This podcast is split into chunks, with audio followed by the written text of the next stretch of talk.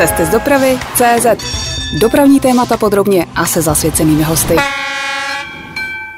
Jak se v Česku staví dálnice a jak se opravují silnice, tak to je téma dnešního dílu podcastu. Já jsem Ondřej Kubala a naše pozvání přijala jedna z největších osobností českého silničního stavitelství, pan Petr Čížek. Dobrý den, vítejte.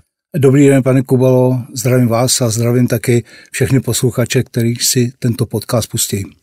Když to vezmu velmi rychle, vy jste začínal u Národního podniku Silnice České Budějovice, kde jste se vypracoval v roce 89 na ředitele.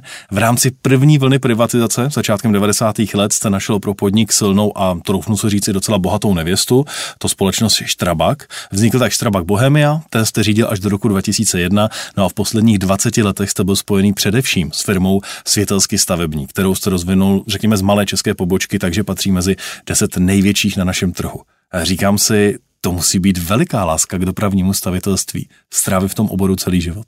No samozřejmě, eh, mě stavby silnic vždycky přitahovaly a když řeknu popravdě, tak už před studiem vysoké školy jsem si říkal, že stavět silnice, to bude určitě jednoduchý, že to nebude dům nebo přehrada, dům může spadnout, přehrada se může protrhnout. A já jsem si povídal pro sebe, to bude snadná škola, protože silnice nikam spadnout nemůže.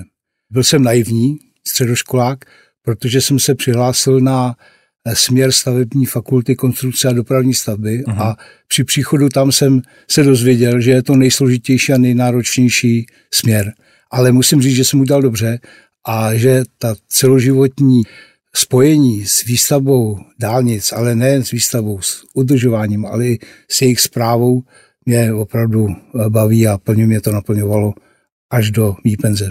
My budeme dnešní povídání věnovat hlavně tomu, jak se staví dálnice a jak se opravují silnice.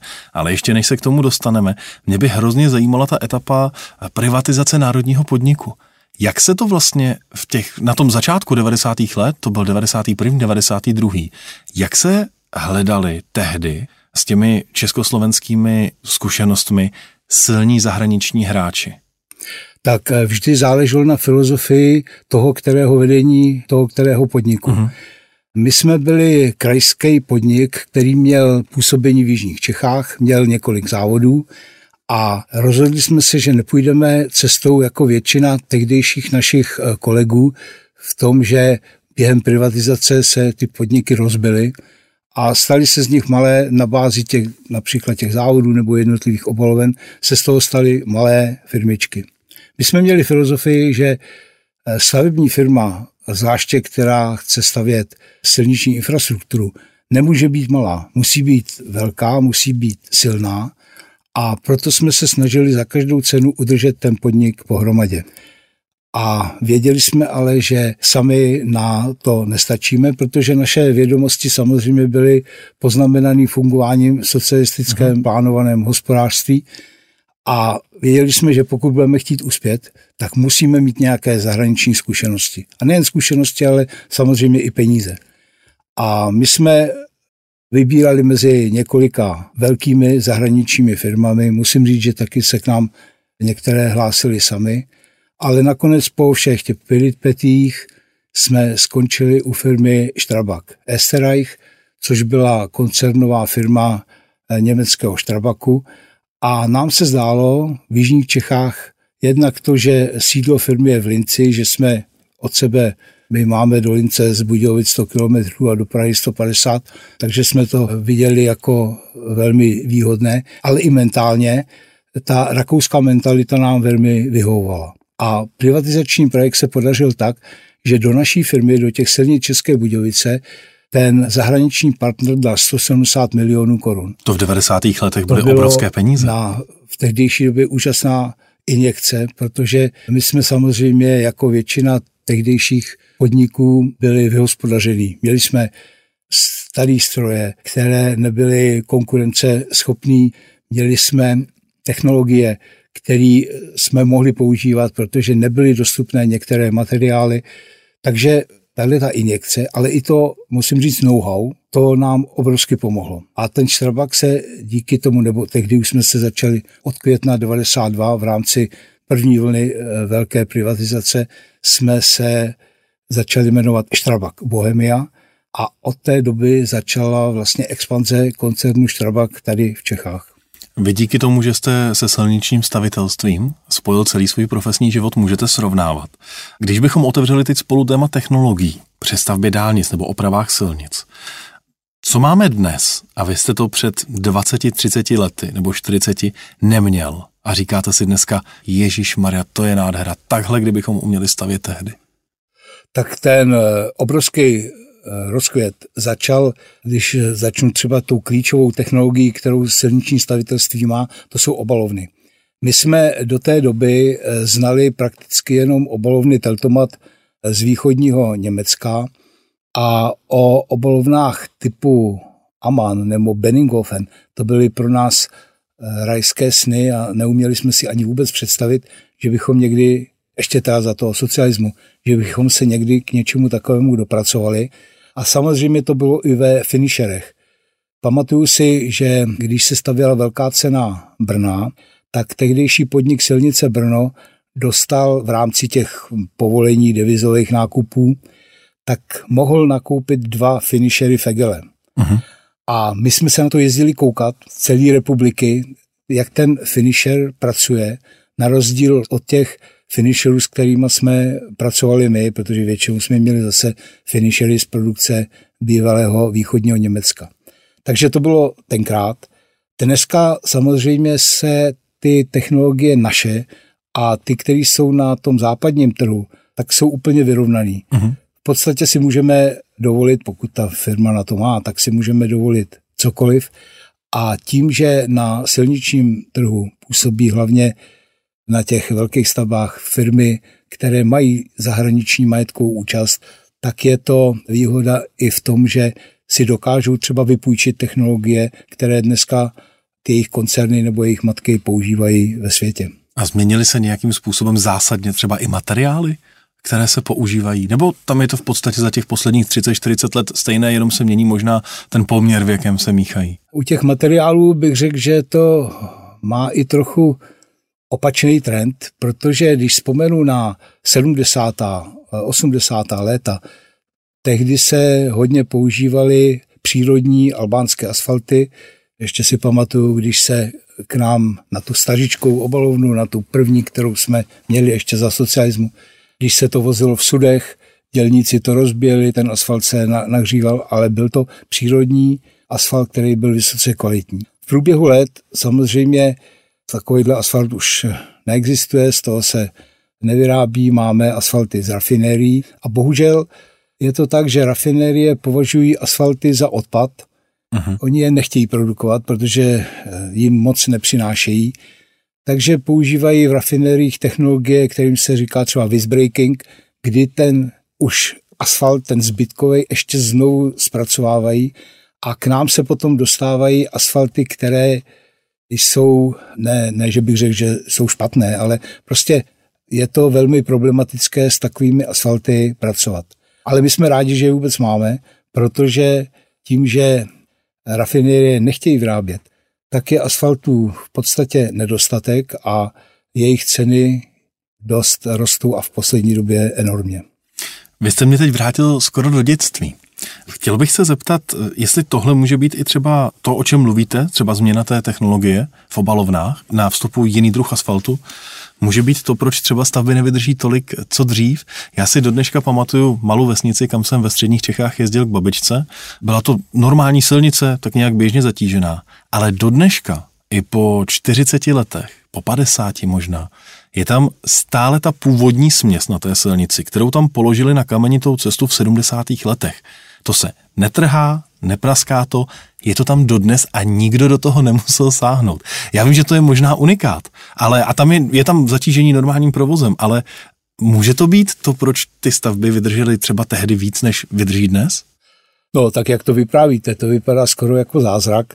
Ani by se mi to nechtělo věřit. Já ale, vám pošlu fotku příště. Eh, jasně, ale tak eh, může to mít spoustu důvodů. Jednak, jak jste říkal, kamenité podloží. Je, je pravda, že pokud ta vozovka má dostatečnou konstrukci, dostatečně únosnou a neprokopírovávají se ty to zatížení té dopravy do těch spodních vrstev, tak je možný, že to vydrží dlouho. Ale musím vám taky říct to, co se mezi náma silničářema říká, že postavit silnici a aby se povedla, to je velká alchymie. Já si pamatuju ze své praxe, že jak to bývalo za to socialismu, peníze nikdy nebyly a když byly, tak byly prosinci na konci roku a toho nem se museli utratit. Ono teda mimochodem dneska Nezměnilo se dneska to, to není moc jiné, ale, ale pamatuju na několik staveb, kdy jsme v naprosto nevhodných technologických podmínkách za mrazu museli postavit silnici, kdy tam třeba byl led. My jsme to solí se to ráno rozmrazilo, s hrůzou jsme to stavěli a taková silnice drží. Například. Mm-hmm. A ne, není to pravidlo. A je to asi tím, že ty dělníci věděli, že je to malér, že je to průšvih a dávali si enormně pozor na to, jakým způsobem to budou provádět. A pak jsou třeba silnice, které se provádějí za hezkého počasí, za příznivých podmínek a stane se, že ta silnice třeba po několika málo letech nebo i, i měsících začne projevovat nějaké vady. Takže váš příklad možná by patřil do nějakých dějin nebo do muzea českého silničářství, ale je možný, že se to tak stalo. Petr Čížek je dnes naším hostem. Posloucháte interview Cesty z dopravy CZ.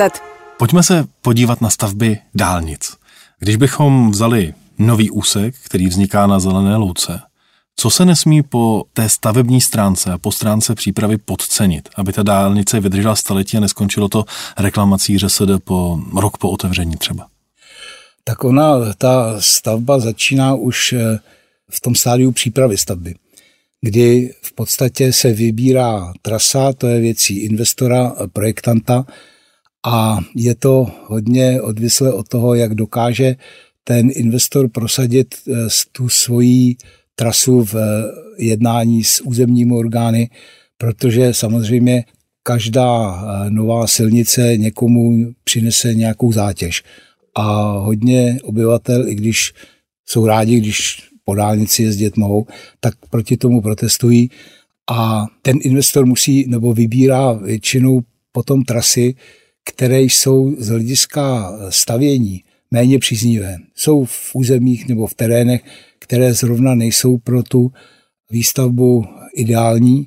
No a tam je potom úkol těch stavebních projektantů a stavebních firm, aby se dobře nad tím zamysleli, kde budou stavět, aby se inženýrsky rozmysleli, jaké technologie se tam dají použít a jak vlastně tu stavbu nejen navrhnout, ale potom i provádět. A potom v té přípravě samotné stavební firmy, která už vyhraje zakázku, vyhraje tender, tak jaké jsou ty kritické fáze přípravy takhle důležité stavby? Ještě bych se trošku vrátil. Mhm. Příprava stavební firmy, ta není v okamžiku, kdy vyhraje tu zakázku. To už by bylo pozdě.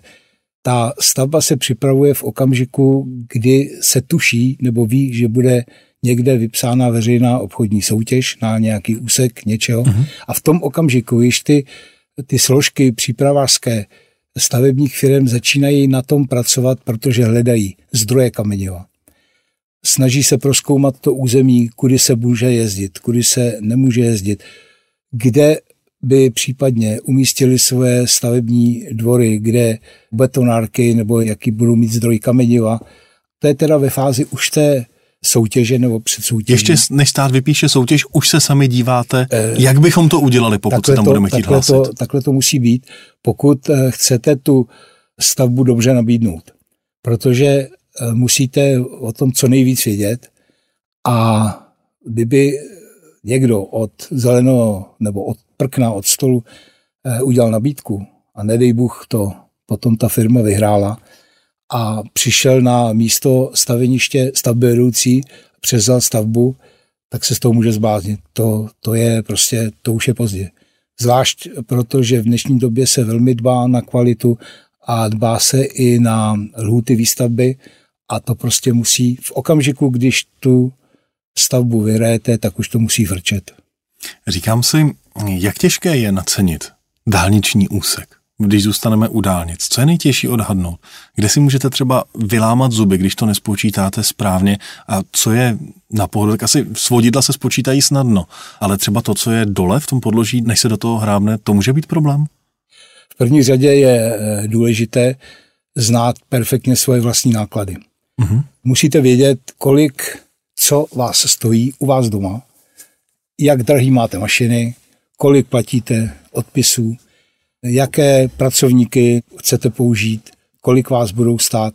Tohle musíte mít perfektně zmapovaný, to se nedá střílet od boku. A potom při té nabídce musíte, nebo je potřeba, jak jsem říkal, mít dobře proskoumanou tu stavbu a vědět, že budu brát tamhle z toho kamenolomu, že naštěstí ten kamenolom není konkurenční firmy, takže se tam dostanu k nějakým přijatelným cenám, že nebudu vydírán uh-huh. nějakým konkurentem, že když to vyhraju, tak mi potom tam ty ceny zvedne. Osolej to. To jsou všechno věci. Samozřejmě velmi důležité je vědět u těch silničních staveb, z jaké obalovny budu brát, jestli je to bude obalovna moje vlastní, nebo jestli se mi podaří dohodnout s nějakým jiným stavebním podnikem, nebo s kterým se domluvím na združení a budu brát ty asfaltové směsi od něj.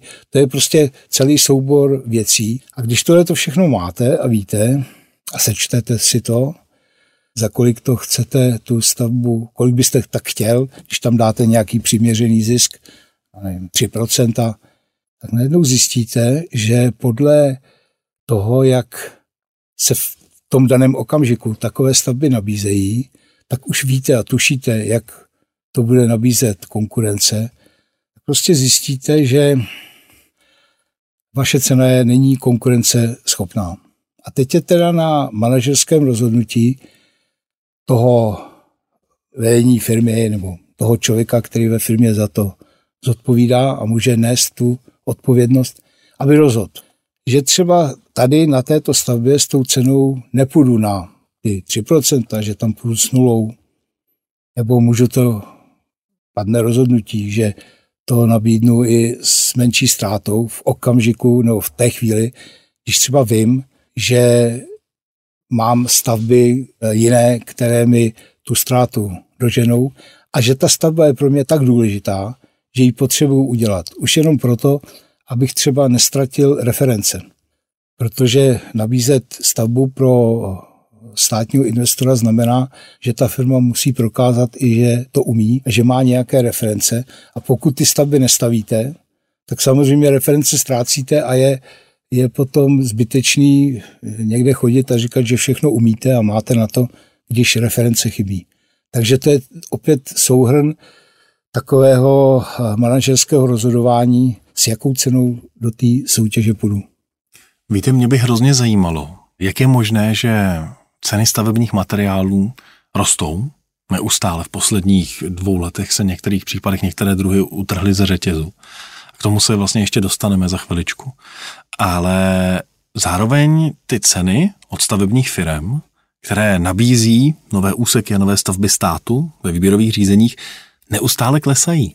Když u nás byl Radek Mátl jako host, šéf ředitelství silnice dálnic, tak on mluvil o tom, že ceny na kilometr proti roku 2009 jsou dnes často v některých tendrech třeba skoro až o třetinu nižší než před těmi 11-12 lety. Ale přitom všechny suroviny, suroviny jako zdražují. Jak je tohle možné? To tehdy byly tak obrovské marže, nebo naopak dnes firmy jsou ochotné víc riskovat?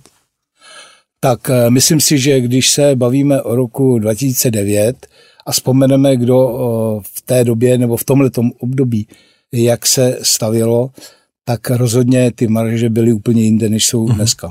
Byly o, o hodně vyšší. Bylo to dáno i tím, že v té době před tím rokem 2009 bylo relativně práce hodně a stavební firmy nepotřebovaly se tak, tak velkou soutěž nebo mezi sebou soutěžit, protože ty stavby byly dobře dostupné. A v této době, eh, říkáte v posledních dvou, třech letech, já už nemám bohužel ty přímé zkušenosti, mm-hmm. protože od roku 2016 už jsem v důchodu, i když teda stále pracuji jako poradce, ale detaily už v tuto chvíli nevím a musím říct, že i kolikrát se sám divím, za jakou cenu se dneska nabízí, ale vím také, že ty firmy těm to rozhodně zisk nepřináší. Hodně firm trpí tím, že stavbu podsekli, už jenom proto, že chtěli získat zakázku, že tu cenu takzvaně řízli a když se to pak realizuje, tak už žádný zázrak nepřišel, ani třeba ten, že si někdo mohl myslet, já to tady říznu a pak ošidím investora a, a vydělám na tom. A i takové myšlenky samozřejmě jsou mezi, eh, mezi firmama. Ale bohužel to se daří čím dál tím méně. Ta kontrola, která ze strany státních investorů nebo těch veřejných, ne, není to jenom ŘSD, ale jsou to i kraje a jsou to obce, tak ta eh, kontrola staveb je samozřejmě velmi přísná a málo kdo si může dovolit, aby toho investora šidil, protože to se potom promítne i na tom, že taková firma může mít problémy v dalších zakázkách. Povídáme si dnes s Petrem Číškem. Posloucháte interview Cesty z dopravy CZ. Když bychom se podívali ještě zpátky na stavbu nových dálnic, dá se říct, že je třeba nějaká oblast, kterou firmy podceňují nebo kde dělají často chyby při přípravě stavby, při plánování nebo při té samotné realizaci? Víte, já, protože jsem hodně starý, nebo relativně starý, tak si pamatuju ještě období, když se stavilo za toho takzvaného socialismu. A v té době si myslím, že byla jedna dobrá věc. Když se připravovala velká stavba, tak už od začátku se na přípravě podílel, protože bylo plánované hospodářství, tak se vědělo, že to bude stavět firma SSŽ, závod 02, že to bude projektovat Prago projekt nebo uh-huh. nějaká firma, která tehdy projektovala. A probíhaly takzvané výrobní výbory. A na těch výrobních výborech se probírala ta stavba od počátku, celý průběh její realizace, kde vlastně byl projektant konfrontován s tím, co ta firma stavební umí, co může nabídnout. Investor do toho samozřejmě přidal, co si může dovolit, protože i tenkrát se koukalo na to, kolik to stojí a jak to bude drahý. A obrovská výhoda spočívala v tom, že projektant měl perfektní informace, nebo měl informace od stavbědoucích nebo od těch, kteří stavbu realizují, co všechno se může na takové stavbě přihodit a kde jsou jaká rizika. Dneska bohužel to ani z hlediska legislativy není možné. Ta projekce je oddělena od té realizace a projektant vlastně si jenom myslí, že něco nemá ten, uh-huh. nemá ten přímý kontakt s tím zhotovitelem a tady je hrozně důležité kvalita toho projektanta a nejen kvalita, ale i časové možnosti, jaké má, s tím samozřejmě i peníze, které mu ten investor na ten projekt je ochoten dát, protože pokud dostanete na projekt málo peněz, tak samozřejmě ani ty, ta příprava nemůže být perfektní, že neprovedou se všechny průzkumy, něco se řekne, tak to, to se třeba vyřeší v průběhu stavby. A tady je tedy z mého pohledu ten zásadní problém, že se může podcenit příprava už z hlediska teda toho projektování.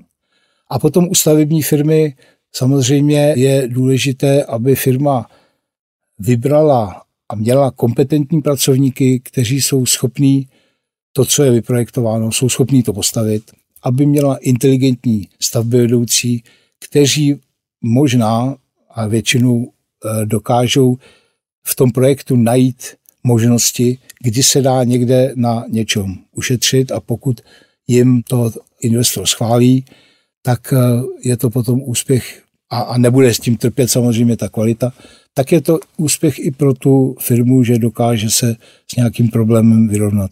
Když mluvíte o problémech, se kterými se musí firmy vyrovnávat, a velmi často se mluví o tom, že nedostatkovým zbožím se možná velmi brzy stanou ty základní suroviny, které potřebuje silniční stavitelství. A nejenom silniční. Ať už jde o kamení, ať už jde o písek. Jak velký to je problém, že lomy začínají být na hraně toho, co mohli vytěžit? No, řekl bych, že to začíná být problémem kardinálním, protože když si vezmeme eh, stav, který je v kamenolomech v České republice, tak zjistíme, že v podstatě v posledních letech nebyl otevřen vůbec žádný nový kamenolom, že maximálně se těm těžařským firmám daří ty lomy zahlubovat nebo trošku rozšiřovat, ale postavit nový lom, to je, to je vlastně neřešitelný, neřešitelný problém. problém. Je to dáno zejména tím, že obce, na jejíž území by takový kamenolom měl vzniknout, necítí vůbec žádnou motivaci k tomu, aby ten kamenolom tam si do toho svého území pustili. Protože z těžby kameniva vlastně co mají?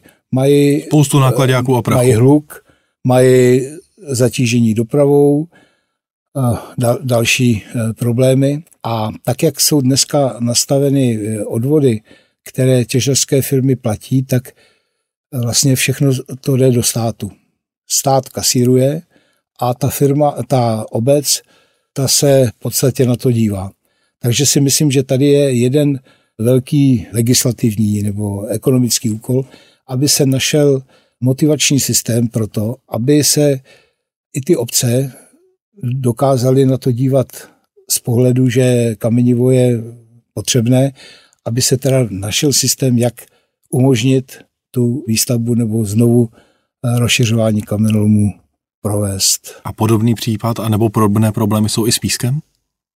To je to samý. To je to samý. A já bych se chtěl zeptat, jak dlouho vlastně vydržíme v Česku ještě vlastně s našimi surovinami. Spočítal to někdy někdo? Tohle, Kolik se třeba každý rok vytěží nebo prodá kameniva na silniční tohle stavbě? Já, další? ty zásoby jsou samozřejmě enormní a Český báňský úřad je instituce, která se o ložiska vyhrazených i nevyhrazených nerostů v České republice stará.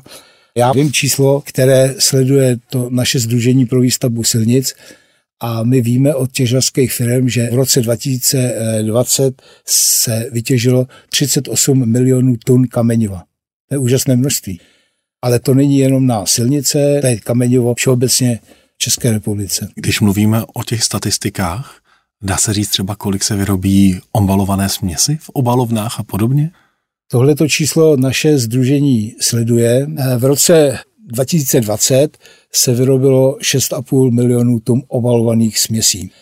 A je to eh, množství, které bylo i v roce předchozím, v roce 2019, zhruba na stejné výši a očekávám, že i v roce 2021, to ještě samozřejmě nikdo neví, jak to bylo v tom loňském roce, že to bude obdobně, že ty obalovny, které máme v České republice a je jich víc než 100, tak eh, vyrobili zhruba zase těch 6,5 milionů. Když mluvíme teď o obalovnách a o směsích, které prodávají silničářům, podíváme se na dálnice. Mě by hrozně zajímalo, co je vlastně pro dálnici dnes tou nejtechnologií, protože na některých úsecích je cementový beton, na některých úsecích je potom produkt obalovny, teď nevím, jestli správně řeknu, že to je obalovaná směs, možná mě opravíte, a někdy se to střídá, v tunelech je beton skoro vždycky, na mostech je spíš ta obalovaná směs s asfaltem. Pro co se co hodí? A nebo posouváme se dneska k tomu, že ten top kvalitní nebo nejmodernější povrch dálnice už je opravdu cementový beton? Tak eh, to má svoje různé technologické důvody. Když mluvíte o tunelech, tak ten beton je tam zejména z toho důvodu, že je nehořlavý. Mm-hmm. A v případě nějaké havárie, která je spojena s požárem, tak ten beton odolá líp než eh, asfaltová vrstva. Proto beton v tunelu. A na mostech zase se většinou dává asfalt proto, aby ty mosty byly lépe opravitelné. Než, než rozbíjet ne, beton, než, tak ten asfalt odfrezuje, je to jednodušší. A pokud se jedná o konstrukci vozovky ve volné trati, tak takovým eh, silničářským desaterem je, že beton vydrží víc, že beton eh, je pro větší eh, dopravní zátěž a asfaltem obolovaná směs nemá rozhodně takovou životnost jako směs betonová. Platilo ještě i takové pravidlo, že se říkalo, že ty asfaltové směsi jsou lacnější než betonové, ale mám z praxe jeden takový příklad, když se stavila dálnice D5, tak my jsme tenkrát nabízeli tu dálnici s povrchem asfaltovým a vyhrála to dálnice, jaká tam dneska stojí, tu, kterou nabídla firma Philip Boltzmann, s povrchem betonovým. A ta cena jejich byla nižší než ta naše asfaltová. My jsme se tomu hrozně divili, ale tak to bylo a ono v podstatě si myslím, že se ty ceny i v tomhle tom vyrovnávají. Takže celkově je výhodnější pro stát spíš betonový povrch? Ale eh, rozhodně je ta betonová dálnice pro stát výhodnější. Samozřejmě, ale za předpokladu, že se postaví technologiemi, které dokážou ty nevýhody dálničních vozovek vykompenzovat. Ty nevýhody myslím zejména to, že v minulosti byly povrchové spáry, které při delším používání dálnice začaly drncat a někteří i ministři dopravy si mysleli, že jezdí po panelech, říkali tomu ta panelka, ale to byly vlastně byly ty staré technologie. Ty staré technologie, které dneska už se nepoužívají a všechny firmy, které dálnice betonové v Čechách stavějí, tak umějí ty moderní technologie. Když mluvíme o dálnicích a o těch stavbách, ono na nich také někdo musí pracovat. Chtějí vůbec Češi pracovat na těchto pozicích prostě rukama na stavbě silnic, železnic a dálnic, anebo je to obrovský problém?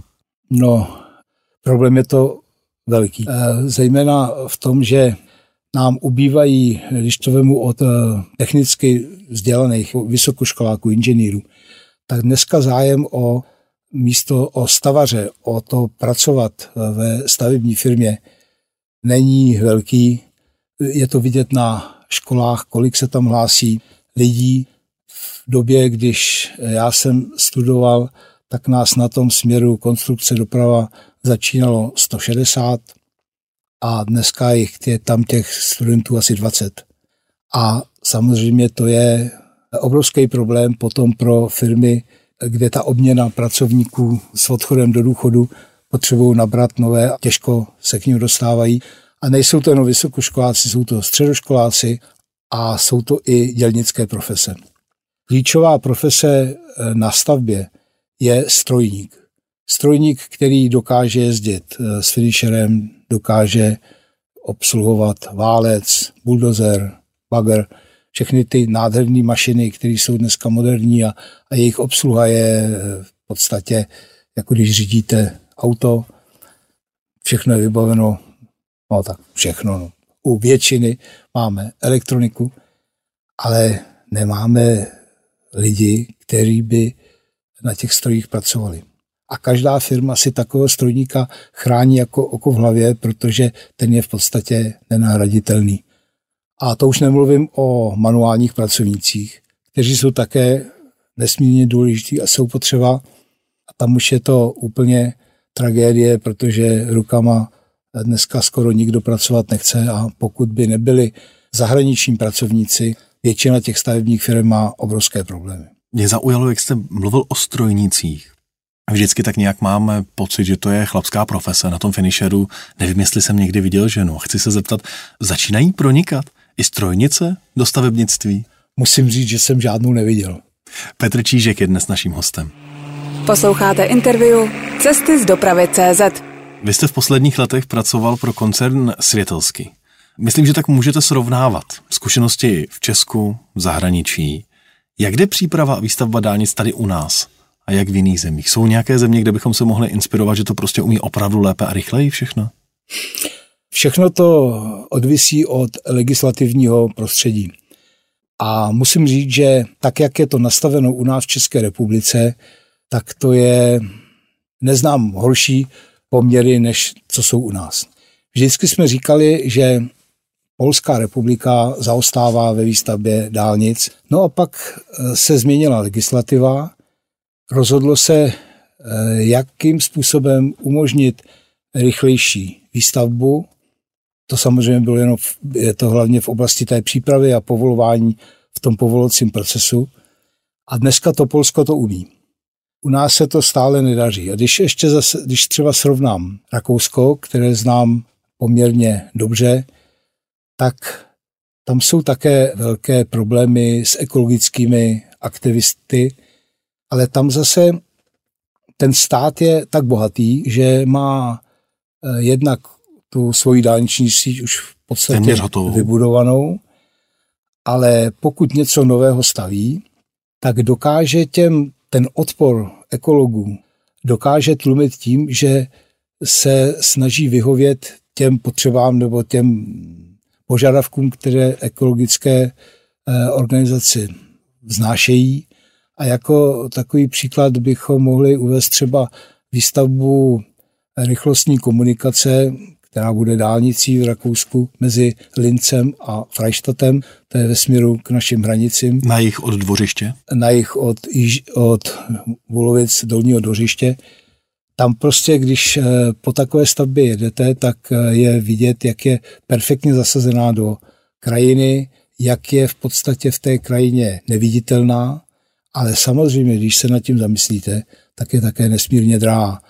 Je to tam samý tunel, samé zdi, ta dálnice je hodně budována v zářezech, takže pro obyvatele toho území je to ideální.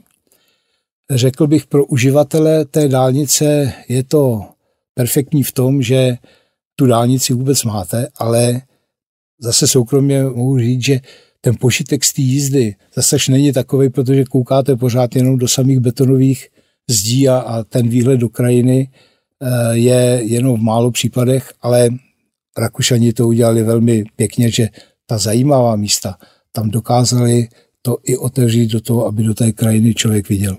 Ale samozřejmě, když srovnáte kilometr takové dálnice u nich a s cenou dálnic tady v České republice, tak to jsme asi trochu někde jinde.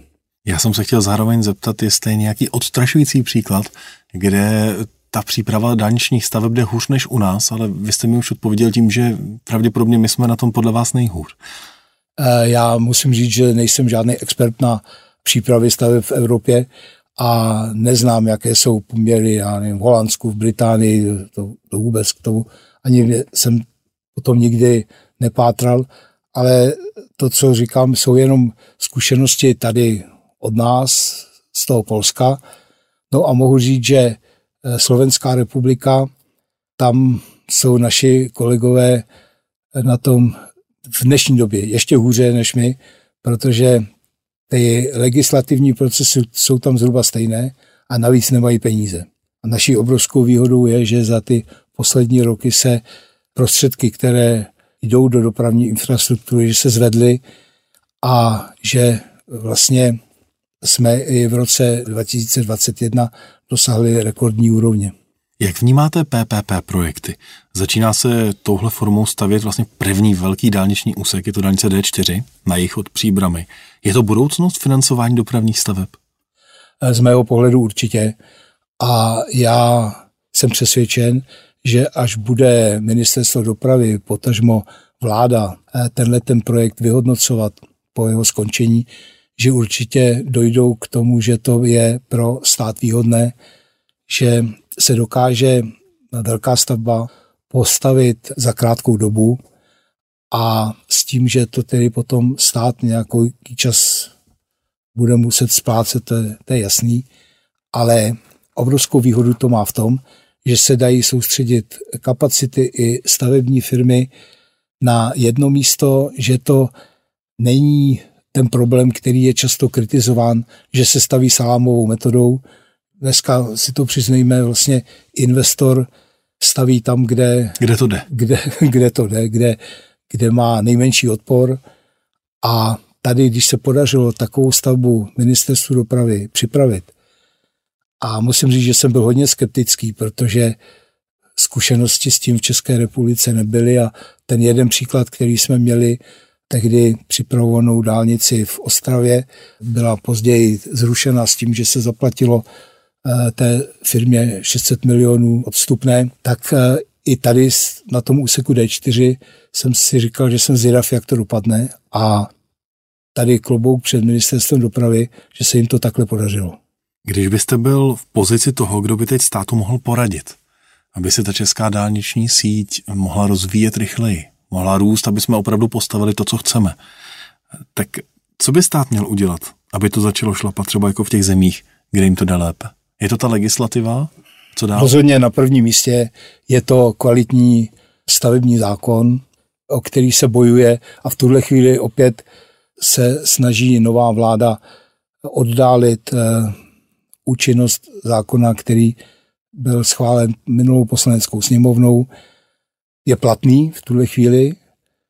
podstatě už se i podle něj pracuje, protože byly zrušeny všechny ochrany území, které to, to už se dneska nechrání, ale účinnost zákona eh, má být až od poloviny roku 2023 a teď tedy se říká, že je potřeba to oddálit. A to já vidím z mého pohledu jako obrovskou chybu, protože čím déle budeme lavírovat a nebude jasno, tak i to se může promítnout do přípravy těch infrastrukturních staveb. Naším hostem byl v minulém díle podcastu Cesty z dopravy CZ Vladislav Vokoun. A on vám tady nechal jednu otázku, pojďme si ji poslechnout. A protože mám spousty přátelů stavařů, tak já vím, že každý takový stavař má rád eh, něco, na co bude vzpomínat celý život ukazovat. To je moje dílo, tak já bych se zeptal, jestli už eh, má nějaký takový pomníček, nebo, nebo jestli má nějaký vysněný a, a chtěl by udělat nějaký takový pomníček, nějakou stavbu, která by prostě, na kterou by byl pišný, která by byla jeho top.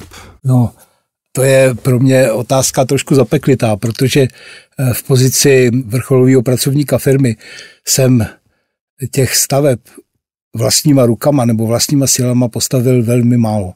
Ale myslím na jednu, která byla mojí první, když jsem přišel po škole, tak jsem stavěl průtah Veselí nad Lužnicí. V době, kdy neexistovala žádná dálnice, kdy město Veselí bylo nesmírně zatíženo silniční dopravou a my jsme za složitých dopravních podmínek, kdy jsme hledali eh, a vymýšleli různé obíškové trasy, jsme postavili ve Veselí na Dlužnicí průtah. Musím říct, že tam stojí do dneška.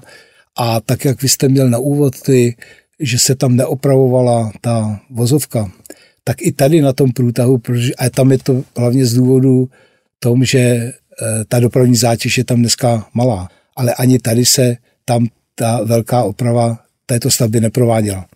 Takže to je stavba, na kterou vzpomínám, protože jsem tam vlastně vlastníma rukama a vlastníma očima při vyměřování, protože jsme nevyužívali geodetické služby, ale sám jsem běhal po stavbě v Holínkách a, a měřil jsem, tak na to nezapomenu. Ale mám ještě jednu a ta je z doby, když jsem vstoupil do firmy Sittersky a snažil jsem se ji rozvíjet a neměli jsme žádné obalovny.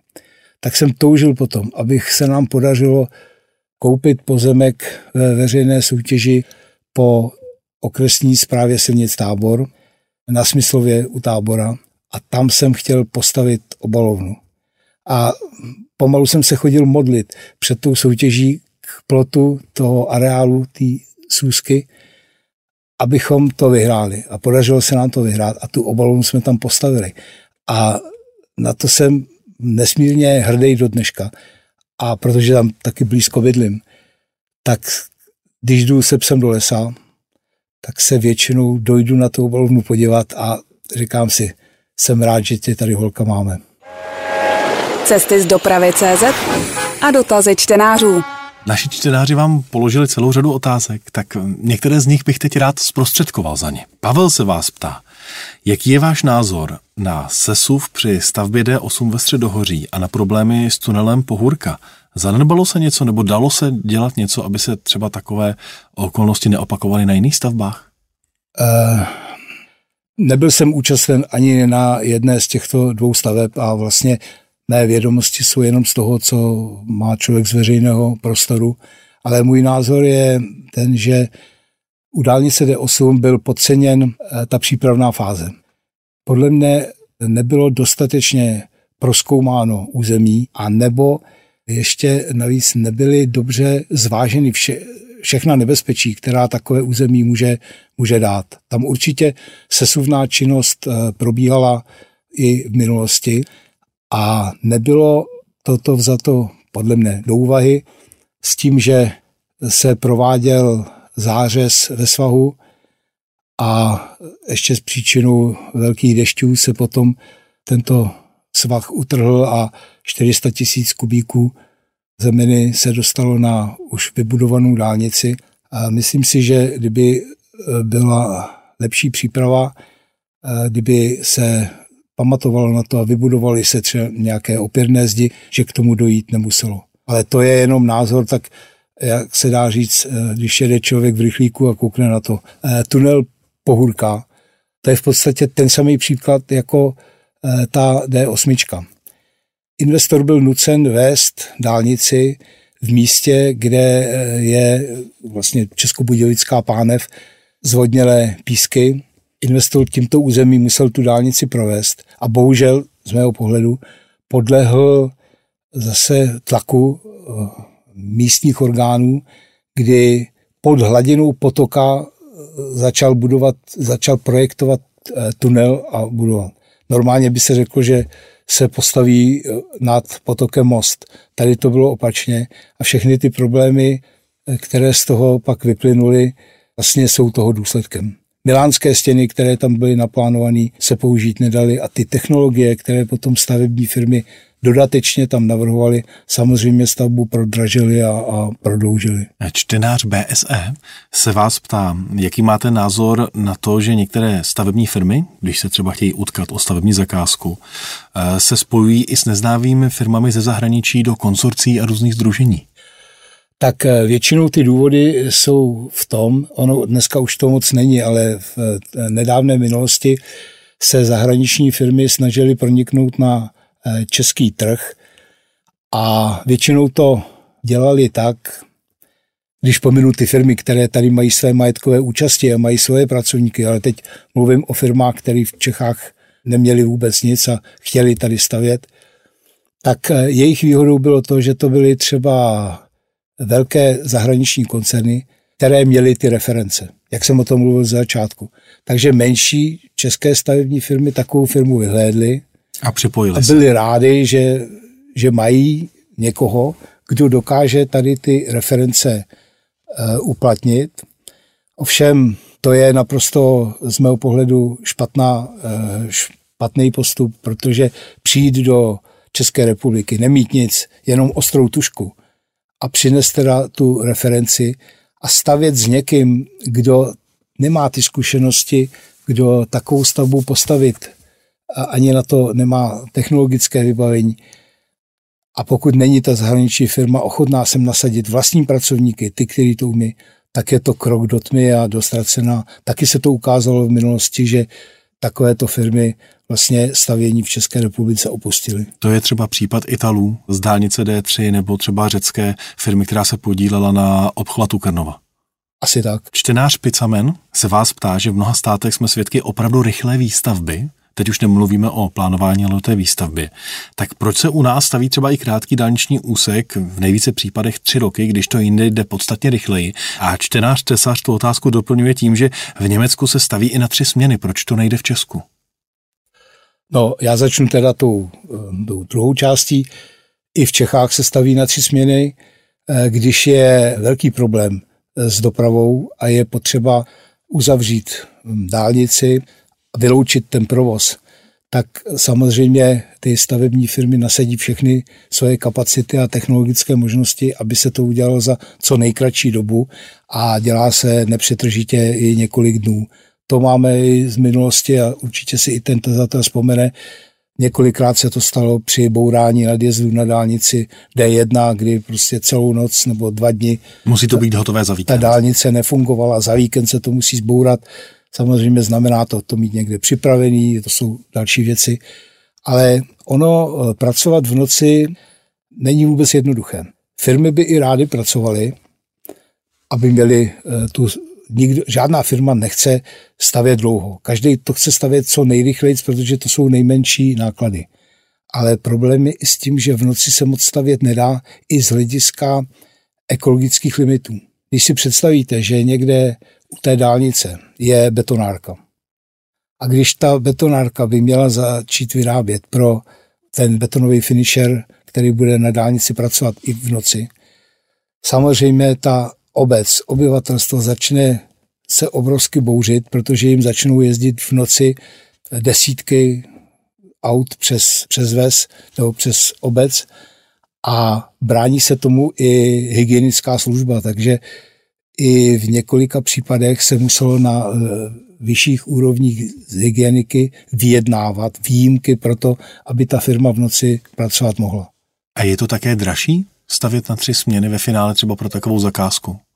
Nebo to tak už nehraje roli? Já si myslím, že už zase až tak velkou roli to nehraje, ale je tady ještě další aspekt, že ta firma má jenom jedny lidi. A když ty lidi nasadíte na tři směny, tak eh, zase vám budou chybět někde jinde. Takže se to dá využívat jenom výjimečně a eh, musí se i zvážit riziko špatné práce nebo kvality prací. Protože samozřejmě, když jedete s finisherem za tmy, tak to umělé osvětlení, které vám tam svítí, tak vám neukáže všechny ty, tu, tu potřebu, co ten valcíř potřebuje, aby viděl, jak, jakým způsobem válcuje. Takže to jsou, já bych to vzal, že to jsou spíš jenom výjimky a že i v zahraničí nejsme vůbec, eh, naše práce se nedá od té zahraniční odlišovat. Tomáš se vás ptá, jaké je vaše osobní hodnocení současného stavu povrchů našich vozovek, těch, které nejsou dálnicemi, za použití známky jako ve škole od jedničky do pětky. V jakém stavu jsou české silnice? Eh, tak stav českých dálnic je, a sil, pardon, silnic je odvislý od toho, jakým způsobem se udržují, opravují a v podstatě kolik na to je peněz. A eh, v tuto chvíli žijeme v České republice v situaci, kdy není jednotné řízení eh, silniční sítě. Dneska máme dálnice a silnice první třídy v rukou státu a zbytek silniční sítě, silnice druhé třídy a třetí, ty jsou v rukou krajů. A v tom kraji vypadá ta silnice podle toho, jak ochotná je ta krajská vláda uvolnit peníze na, na silnice, protože samozřejmě nemá jenom silnice, má nemocnici, má, má školy, má všechno možný a tudíž, když se dá do těch udržby oprav málo, no tak potom i tak ty silnice vypadají. Čtenář Kodl se vás ptá, považujete za reálné datum dokončení základní dálniční sítě v Česku v roce 2030? No, eh, to by asi mohl očekávat jenom největší optimista. Když si člověk představí, jaké problémy eh, ještě při dobudování dálniční sítě jsou, vezmu třeba jenom ten důvěrně mě známý úsek dálnice D3 mezi, mezi hranicema Jihočeského kraje a, a Prahou, kdy vlastně do této chvíle není definitivně potvrzená, eh, potvrzená trasa a není územní rozhodnutí, ne, všechny ty, tyhle, ty, to všechno ještě na to investora čeká, tak si myslím, že rozhodně rok 2030 je rok snů. Čtenář Dave by se vás rád zeptal, jestli je možné dát do souvislosti často nekvalitní zhutnění podloží pod liniovými stavbami s tím, že se na českých stavbách moc nevyskytují pro hutnění zeminové válce s ješkovým běhounem. No, ačkoliv nejsem žádný eh, technolog, tak eh, to, to bych do souvislosti nedával. Na eh, každé stavbě, když se začíná hutnit zemní těleso, tak se provádí hutnící zkoušky. Při těch zkouškách stavby vedoucí i třeba ve spolupráci s technologem vybírá sestavu, kterou má k dispozici na válcování, vybírá válce, které použije a dělá hutnící pokus, který mu musí prokázat, aby dosáhl té předepsané míry zhutnění, která tam má být. Není to tak ani odvislý od těch, jestli ješkový válec nebo ne, to, to ukáže ta hutnící zkouška a rozhodně ješkové válce, takzvané profilované, ty z naší praxe nevymizely. Možná, že nejsou tolik vidět, ale rozhodně stavební firmy dál používají. Otázka od čtenáře Noerfa. Ten se vás ptá, jestli je pro stavební firmu těžší prosadit se na silnici nebo na železnici. No, prosadit se lépe na silnici nebo železnici, tak rozhodně složitější je prosadit se na železnici. Je to dáno specifikou těch prací, protože firma, která chce dělat na železnici, musí mít hodně oprávnění, různých certifikátů a, a zkoušek i svých pracovníků, aby se dokázali v tom dálničním provozu pohybovat. To musím říct, že z hlediska kvalifikace těch firm je železnice složitější, a navíc silnici to si myslí každý, že umí postavit, i když to není pravda. A proto do silnic se, se tlačí i firmy, které nemají se silničním stavitelstvím nic moc společného a jenom čekají, že, že někde by mohli uspět. Bylo to taky pro společnost Světelský, se kterou jste byl posledních 20 let? U e, společnosti Světelsky to je tak, že ta firma je koncernově rozdělena a pro železničářské práce je vyčleněná samostatná firma. Tady v České republice se jmenuje Světelský Rail a za doby mého působení tomu tak ještě nebylo. A já jsem se domníval, že když jsem ve firmě Světelsky a Světelsky je evropská jednička nebo jedna z nejlepších nebo nej, nejprestižnějších evropských železničních firm, tak jsem si myslel, že když začnu dělat u firmy Světelsky, že teď začneme, se pustíme do těch železničních staveb, ale bohužel to tak nebylo, protože ta divize nebo ta část, kterou jsem já řídil, patřila úplně do jiné koncernové struktury, než byli ty železničáři a v podstatě jsem jenom závistivě koukal na to, co železničáři dělají, ale, ale neměl jsem s nima vlastně nic společného. Úplně na závěr bych se vás rád zeptal, co za těch posledních 35, možná 40 let, co jste v dopravním stavitelství, vás třeba nejvíc potěšilo? Co vám udělalo největší radost? A největší radost mi udělalo to, že v tom dopravním stavitelství existují lidi, s kterými si můžete bavit. Je to výborná parta lidí, kteří jsou zapáleni pro tenhle ten obor a zvláště v posledních letech mě těší, že neválčíme. E, nemyslím, že neválčíme mezi firmama, ale že neválčíme s investorem, že neválčíme se státem. Samozřejmě jsme partneři, kteří si musí vyříkat problémy, ale dokážeme se navzájem pochopit a dokážeme ty problémy řešit společně. Bez jakéhokoliv pohrdání tím druhým, a to musím říct, že zejména ty poslední, když, když to vemu konkrétně, tak poslední ředitelství, ředitelství silnice dálnic dokázali vybudovat takovou atmosféru, že jsme se dokázali shodnout na technických předpisech, že jsme společně teda pod hlavičkou ministerstva dopravy a že v podstatě to bylo ku prospěchu celého silničního stavitelství v republice. Moc vám držím palce. Ať to tak funguje i dál. Naším dnešním hostem byl Petr Čížek. Děkuji, že jste přišel. Děkuji vám. Cesty z dopravy CZ. Dopravní témata podrobně a se zasvěcenými hosty.